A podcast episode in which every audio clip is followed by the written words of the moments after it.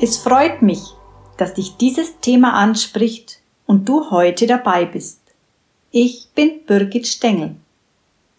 Burnout und meine eigenen Lebenserfahrungen von anderen Zusammenhängen wie Mustern der Unterdrückung und Fremdbestimmung, von vielen unterdrückten Gefühlen und dem sexuellen Missbrauch in meiner Kindheit sind das Thema dieses Kanals.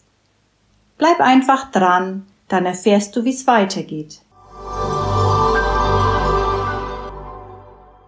Am ersten mehrtägigen Seminar, an dem ich teilnahm, beschäftigte sich ein Vortrag damit, dass unser Körper nicht nur physisch zu begreifen ist, sondern dass auch alle Gedanken und Gefühle in einer Energieform um den Körper herum gespeichert sind.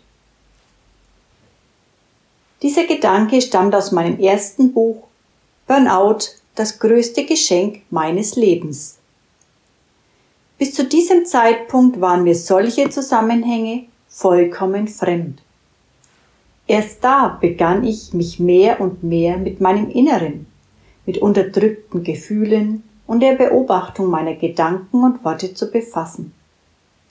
Heute ist es für mich so, dass alles, was ich unterdrücke, sei es an Gefühlen oder auch an Worten, und diese nicht zulasse oder ausspreche, sie sich in meinem Unterbewusstsein festsetzen und damit auch zu Krankheiten führen können.